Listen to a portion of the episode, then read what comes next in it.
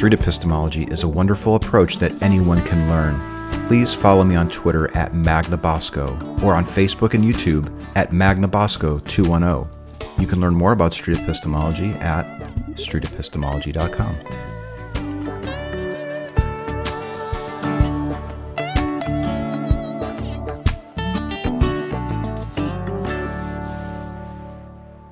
We got to the point in life to where you just can't, you just can't, you just can't, you can't speak to stupid. You know what I'm saying? And stupid is probably not a nice word to use, but I'm in my 40s. I'm almost 50 years old, and I can say whatever I want to say. Well, to a degree. But you just sometimes people are lava rocks. You know those Hmm. little red light rocks. They're lightweight. Uh-huh. They're lava rocks, and you just can't really speak to it because it's not gonna understand. Hmm. And that's how people are sometimes. Here's what I've found though is that with this approach, I'm not trying to speak to them to break through to them. hmm They're doing all the speaking. So the breakthrough is actually occurring on their own. Yeah. some- And that I think is extremely powerful. Some sometimes I just find like I, you know, I'm just kind of like, it's not that I've given up on humanity. I'm just waiting, you know, for that, for them to have their breakthrough and be like, Mhm. oh yeah, maybe I should not be rude to other people. Hmm. You know, so I'm waiting for them Mhm. to have a break. Yeah, Mhm. breakthrough is probably a better word than stupid. I should not say that, but Yeah, there's usually lots of good breakthroughs uh, when I when I interview people in this manner. So yeah, Yeah. maybe you can look into it. And for sure. I'm really glad that you stopped to ask me what I was yeah, doing. because I was like, I see him all the time. Oh hey, what's up? There's one of my conversation partners. Do you have time to chat? Second. Okay. One Can, thousand. can I catch you later? Well, I gotta get him Okay. something to eat 'cause he's Thanks so much. feeling- Hey, thank you for Okay. meeting. Thanks for chatting. Yeah. I'm gonna check it out. Good. I'm glad. Thank for you. Shizzle, Anthony. For shizzle. All right. I'll see you. How are you, Vanessa? Hey, it's Anthony. I hope everyone's doing okay. This is going to be another one of my breakdown videos where I'll periodically pause the conversation to point out things that are happening that maybe even people familiar with street epistemology might miss. This is my third talk with this individual, and I'm so grateful that she gave me her time and is allowing me to share these conversations with you here today. I think this talk in particular provides a fascinating glimpse into some of the challenges that face us today. It's going. It's going. Do you have time to do another follow-up? I have a few minutes. Are you okay if I record it again? Sure. Okay. Can I ask you to stand over there again in the shade? Um, oh, Sorry. Go ahead. Go ahead. no. Oh, okay. I'm sorry. Are you good? Okay. Yeah, if if you wouldn't mind just standing over there again. And how much time do you have before you run off? Okay, let me see. It is 11:21. Okay. So I have until 11:35, which means I have to walk away from here. What if I set it for nine minutes? Yeah, that sucks. Okay.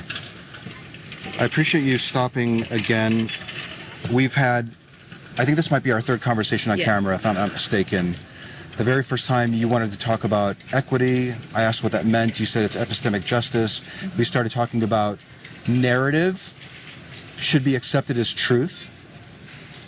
I think that you had said, and we used the, the, the example of the Kachina ancestors Yeah. that there's these yeah. group of marginalized people. Um, white people have put these kachina, and they call them dolls. Mhm. They don't they don't accept the truth of the claim from this indigenous group that these are no these are ancestors. Yes, with the lifespan. Yep. Mhm. So we kind of talked about that a little bit, and then I Mhm. think we even talked about we did this thought experiment where we started talking about the word true and the Mhm. word truth, and you had a, fu- a fantastic quote. You said something like, "I've always had trouble with that word." Mm-hmm. This conversation was recorded about two weeks after our second talk, so my refresher here is pretty accurate. While I'd normally do some chit chat at the start, her availability is really short, so we jump right into it. So, do you want to pick it up with a with a broader discussion about what the word truth is, or do you want to get into a specific claim? We can pretty much go any way any way you want to go. Yes, so I had said that, you know, in K through 12, I was taught the history of the founding fathers and so on and so forth as truth, as fact, and as truth. Mm-hmm. But as now that we that more voices, scholars of color have a platform and have created works and reinterpretations or their perspectives of history now language has shifted to perspectives. So it went from us being taught the, the story of the founding fathers as truth to now having counter, counter narratives that are being passed off as different perspectives. Um, but I came across this uh, retweet, this meme, and I thought of of our conversation. Okay, so I'll read it. It's from David Hogg. Is it when did he t- when did he tweet it? I don't know. I just came Okay. across it on Facebook and downloaded He says, the the descendants of colonizers calling people illegal on stolen land is evidence of an education system that teaches lies, not history. So I Hmm. I saw that I thought of our conversation because he uses the word lies in there, which would denote a truth Hmm. to being taught lies. What makes something a lie? It's always nice when someone returns and says you've caused them to think about something. Now, here she brings up the word lie, and since we've been mired in her concept of the word truth, we get right into that.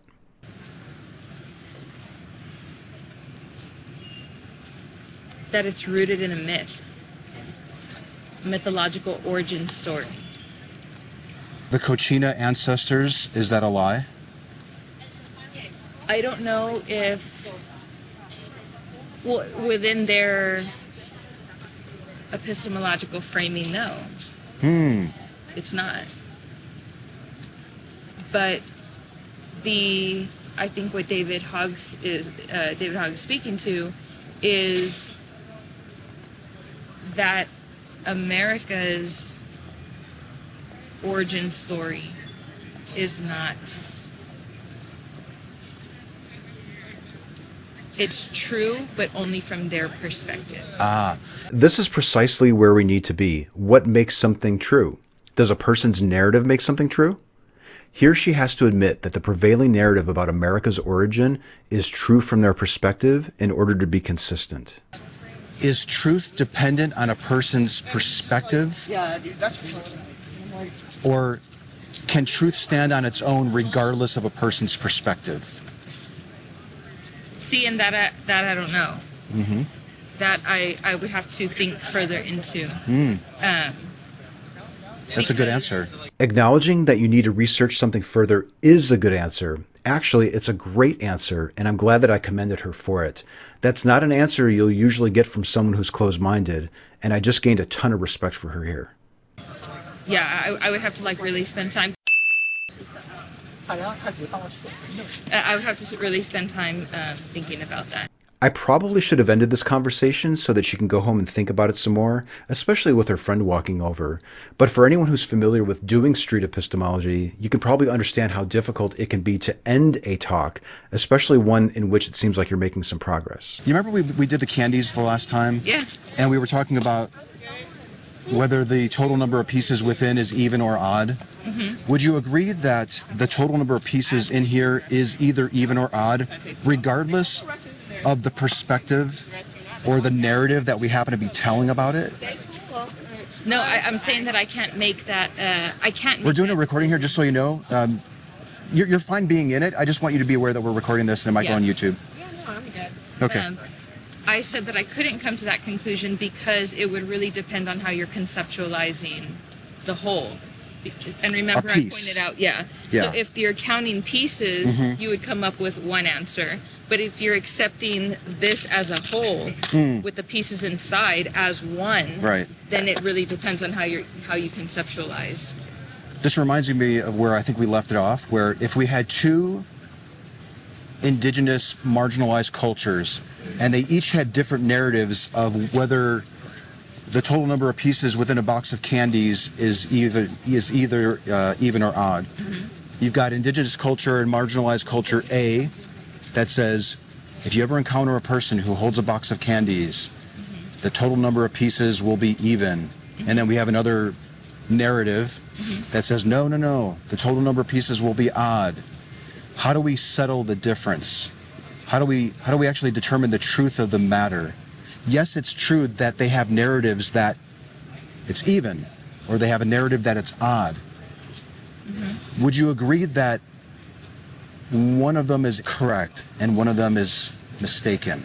No, they're both correct. They're both correct. Okay, so this is this is the thing that I think we really need to focus on and and solve before we move on and talk about police brutality or anything along those lines.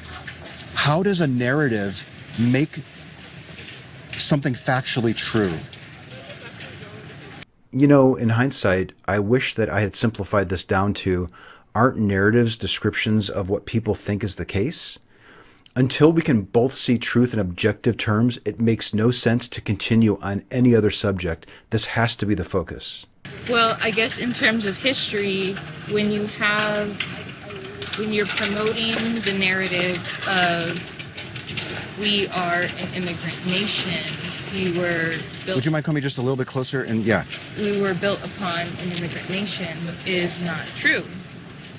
Settler colonizers came over with a very specific intention of settling land and exploiting people of color hmm through their casta system, their uh, categorization of um, of racial identities, where white is at the top of the hierarchy. Hmm. Uh, Did her response answer my question? Be on the lookout for non answers that might cause you to lose focus. I'm not saying that she did this on purpose. It's tough to not bring up pet topics. I'll acknowledge what she said, but I'll redirect it back to exploring truth. So, but there might, there might be a white narrative of what happened. There might be a, uh, an indigenous culture narrative of what happened. Would you agree that, independent of the narratives, there's actually a factual truth of the matter of what really did happen? I think it would be that would be for white people to to uh, Sorry. Hey guys, we're doing an interview here, just so you know, okay? Oh, sorry. um, So I looked at But I do want to point out in this instance that we have to, we really have to remember our positionality. Like, Positionality. yes. What is positionality? I was totally oblivious here that she was focused on something completely different, the snapping incident, and not our conversation about objective truth. Okay, so what I want to point out is you you don't mean to be rude. You don't mean to exert your your white male privilege, but in an instance like that, you just snapped your fingers at Mm. three people of color. Hmm. I would have done it regardless of their exactly. their thing. Exactly, Mhm. and that will always be your defense. Hmm. But you are not putting yourself in the perspective of people of color. To have a white man snap at them like Hmm. that um, is very disrespectful. What is where, where's the positionality part of So that? the positionality in that is Hmm. you recognizing your tall, white male privilege, light eyes, and where that socially positions you um, and really being aware of that because that's where our break in in a lot of our uh, our disagreements happen. Um, Hmm. You see nothing wrong with that. In a person of color's world, there's everything wrong with that Hmm. because your whole experience has told you that there is nothing wrong with snapping at people like that. Okay. That was 11 minutes. Oh. That was nine minutes, not 11. An unexpected incident like this can totally derail one of your conversations. Let's see if we can recover and get back on track. And we still have so much to cover. We have a lot to cover. Yeah. And I think we maybe deviated just a little bit from this idea of narratives being true Mhm. because of that, that little incident that just Yeah. happened there. But, but that that's actually the perfect example because the narrative that we are taught in K through 12, the dominant narrative, is that Mhm. we are a, an immigrant nation, and you know that we the people means we the people when Noises like that jackhammering in the background really irk me, and I can see my frustration when I watch these talks later. I'm probably better suited for a quiet trail rather than a noisy campus. Now, she goes on for a while here, but at least she's sticking around, so I stay quiet while she vents. Placing yourself in that moment in time, it doesn't, and it never Hmm. has included people of color when you have the the one drop rule with black people. You know, What's that? so in that moment when the Declaration of Independence is being, when the Bill of Rights is being written, Uh-huh. they are not thinking of Would you mind coming just a little closer? I'm sorry, because of all that banging. yeah. I'm, I'm afraid you won't get there. Uh, they're not thinking of people uh, of color. They're not thinking of blacks during that time. In that moment when it was written, they're not even thinking of poor white people. They're specifically talking about um, wealthy white men who had money, who were property owners when those documents were written. But that's like everyone's favorite thing to cite, as if they were thinking, yes, this Native American group is going to have is of equal power as us white males. Like no, we all know that socially we know that that was never true. Damn, that was an important reveal, and I missed it in the moment, probably because I wasn't paying close enough attention. Does social knowledge supersede narrative? How does social knowledge compare to truth? Definitely worth pursuing if I ever run into this fascinating person again. you know and and that that hasn't even and right now the dominant uh, narrative is a black and white narrative because the work that i do mexican american studies um, go up north no one knows what a mexican american is. Or they're like so like how like what percentage are you mexican? You know they, they can't Hmm. wrap their head around the idea of mexican american. And we get out we get left out of the Mex- specifically Mexican Americans get left out of the narrative because we get grouped in Hmm. with Mexicans. After politely waiting that out, I try to get our conversation back to truth. Yeah. Uh, Fundamentally, though, it seems like it's your position that narrative should be accepted as truth. I'm saying narrative should be accepted as complex and not sold off as as one dominant narrative's truth. Okay. Um, I know you have to go, but I was thinking about the Kachina ancestors, mm-hmm. and this was the very first example that I think had come up, and I think you would say something like, "We're putting these Kachina ancestors in in museums, mm-hmm. and we're calling them dolls." Mm-hmm. When the Kachina culture, I guess, um, thinks that they're their ancestors. So my question is, do you think there's two claims here? Mm-hmm.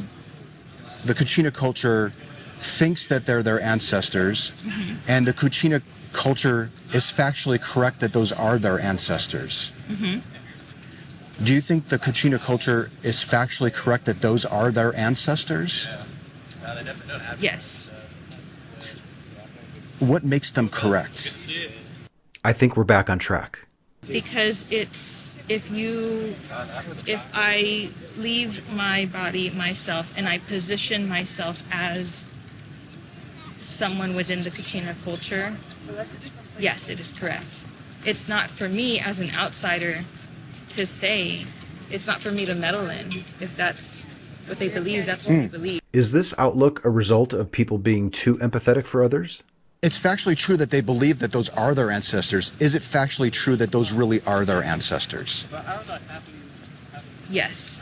It's factually true that the Kachina ancestor, which we call dolls and then out in museums, are literally ancestors because they have that narrative that those are their ancestors. Because as Is that what you're saying?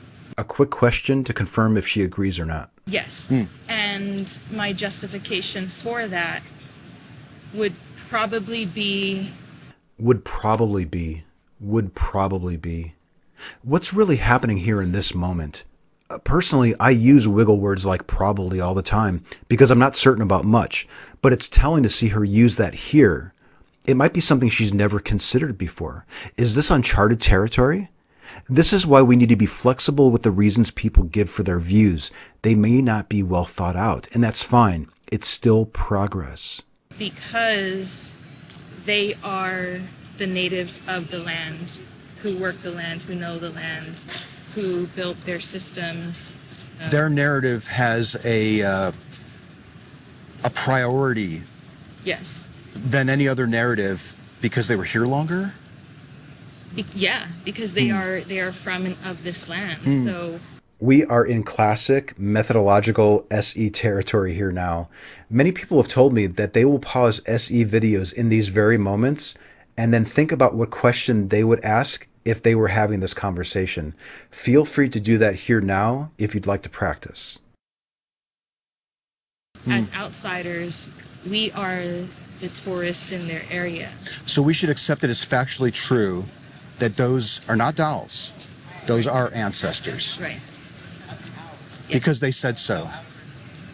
Yes, and Hmm. we we are on native land, Hmm. so we can't ever forget that Hmm. we are on native land. I totally understand what you're saying, and what I what, what uh, this might be redundant, but I am wondering: Do you indeed think it's factually true that those are really Kachina ancestors? This was redundant, but I'm confirming her position before asking a question that popped in my head. Yes, if they are to the people and they're that meaningful, Mhm. yes, Hmm. Okay. it is. Because to The oldest narrative wins. to see Is that the is that sort of what we're talking about here? But you give two pages or one page? I give. Don't let me put words in your mouth if that's not what you're saying. This is such a useful line. In addition to the obvious, it gives them permission to correct themselves. Yes and no.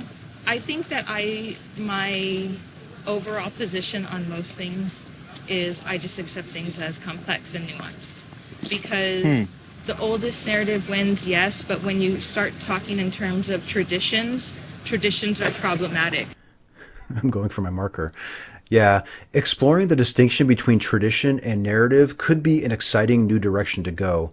I don't think we get into it here though because she goes off on another tangent for the next 40 seconds or so. for what culture and society has evolved into. Um, because, like, the tradition is to celebrate fiesta. What is the fiesta celebration rooted in? It's actually a colonial celebration. But because we uh, Latinos don't have access to that history of why we celebrate, which again, epistemic justice, they blindingly and willingly participate in this fiesta that was that is actually rooted in the genocide of their their own ancestors. Um, so that's how it all connects. Hmm. Um, so things are nuanced. I'm wondering. I'm intentionally using these words to reframe the conversation from a place of wonder and curiosity. Let's say that somebody discovered a culture prior to the Kachina culture Mhm. that was older, hmm and it was their narrative that these were in fact dolls, that these are not ancestors of the Kachina cu- culture. Would the would the ancestors suddenly become dolls if we could discover a culture before that that was actually older or maybe here prior? Note the use of the word prior here to harken back to our earlier discussion about prioritization, and look at the honest, reflective thinking here. This is street epistemology. I don't know. I don't know because then that would mean if it was an older culture, there had to. I think that the the representation of the ancestors would have some kind of evolution as well. If it was something, it would have to be someone or some culture completely not from the region Hmm. to not recognize something that probably has already had its historical roots somewhere. Hmm. It sounds like what you're saying is we have the ability to change the truth of reality if we find narratives that we find compelling for subjective reasons. Yes, absolutely. Every day, every day, you can wake up and um, be depressed, or you can wake up and completely reframe your train of thought Hmm. and Could- decide to see Sorry. the, the positive and take it from there. Yeah. But I have to go Okay, 'cause I have to I'll head I, to- you do, you do. You've been very patient with your time and very generous with your time. Thank you so much. Yeah. I really appreciate you stopping I'll again. catch you out here again Let's do- we'll- oh, we'll do you want your some more. piece? You want a third Yes. piece? Which color? That's it for my breakdown comments from what I found to be an intellectually stimulating conversation. This video goes on for a bit to include some of my immediate post conversation thoughts. You can find a link to this conversation without my commentary on the end screen of this video and in the video description. Thank you for watching and please be constructive if you decide to leave comments below. I think it was the yellow one that I needed. Okay, very but I nice. actually lost one of them. You so lost I'll have one? To come back. You want to take it? Sure. Yeah. All right, thanks. Okay. See ya. Yeah, take care. Bye bye. This is a very difficult interlocutor. Um, I feel like I'm walking on a razor's edge with this particular person. Uh, there was an instant, eh, two instances where one of her friends uh, walked into the shot, and I, I said, by the way, we're recording. But then there was another instance, incident, where there was these three people. They were off camera. Um, they were probably minorities, but I heard them chattering out of my left ear. I didn't even see them. Um, I may have looked over that, just like give them the eye, like just get out of here. But they were talking kind of loud, and you know how sensitive I am about noise. So I kind of like snapped my fingers to get their attention, and I said, "Hey, we're doing a recording here." Well, that upset my interlocutor. She used that instance as a way to talk about my white privilege. Now, did I let that upset me or become defensive? No. I listened to her, I refocused the conversation, and we got back to the point at hand, which is can narratives supersede the truth of the matter? There were a few times where there were some I don't knows in there. There were a few times in the past conversation, I think, where there were some I don't knows in there with her. And that's good. I don't knows are the doorway to belief revision. So that was good. That was good. Um, she's in pretty deep. She has this tendency to go back to being very descriptive in the stories that she's telling and these examples. And I, I, I always sense that I, oh, I'm going to have to kind of redirect it back to what we were talking about. She's getting into the weeds. I don't want to follow her into the weeds. I want to be up here looking down at the weeds, looking down at the grass, and figuring out how she's navigating to her destination. So all in all, it was a good. It was a good talk. It was a little bit tenuous there at times because she could have completely shut down the way that I acted with those three people. Uh, at least her perception of it. I thought I asked, asked. I thought I asked some really good questions there, particularly this. Keep bringing it back to narratives. Can narratives make something true? And in, her view, they can. So I wanted to test her limits a little bit. If we found a culture that preceded the Kachina culture, who said, no, those really are dolls, what do we do with that? I don't know. I don't know. And, and these are the seeds of doubt. These are the seeds of questioning that I'm out here to plant. So she can think about it and then maybe come back and we can talk some more about it.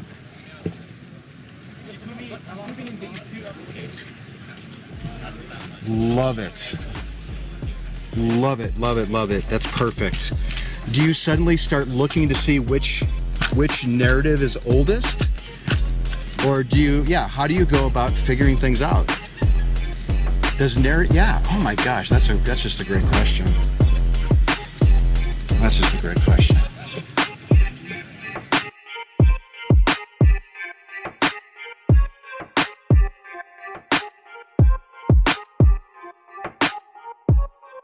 the distinction that I was I was really trying to get through to her was the Kachina culture deems these objects to be their ancestors.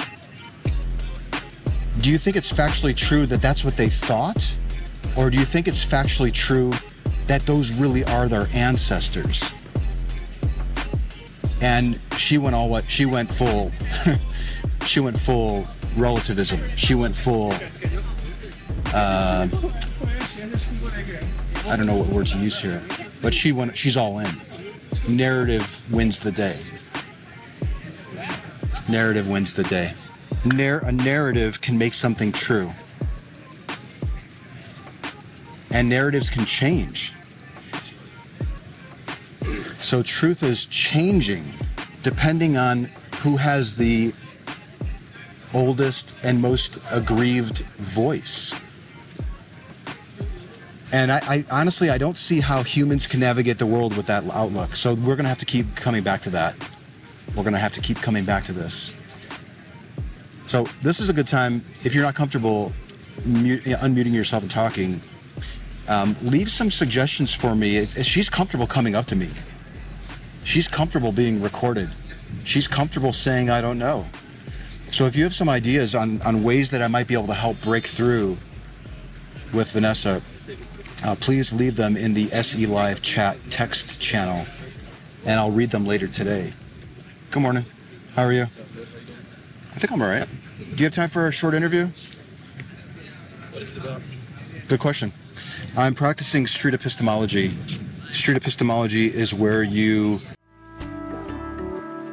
the Street Epistemology Podcast is a production of Street Epistemology International. You can donate or learn more about this nonprofit organization at streetepistemologyinternational.org. The views, guests, and topics expressed here or not expressed here do not necessarily represent those of the organization.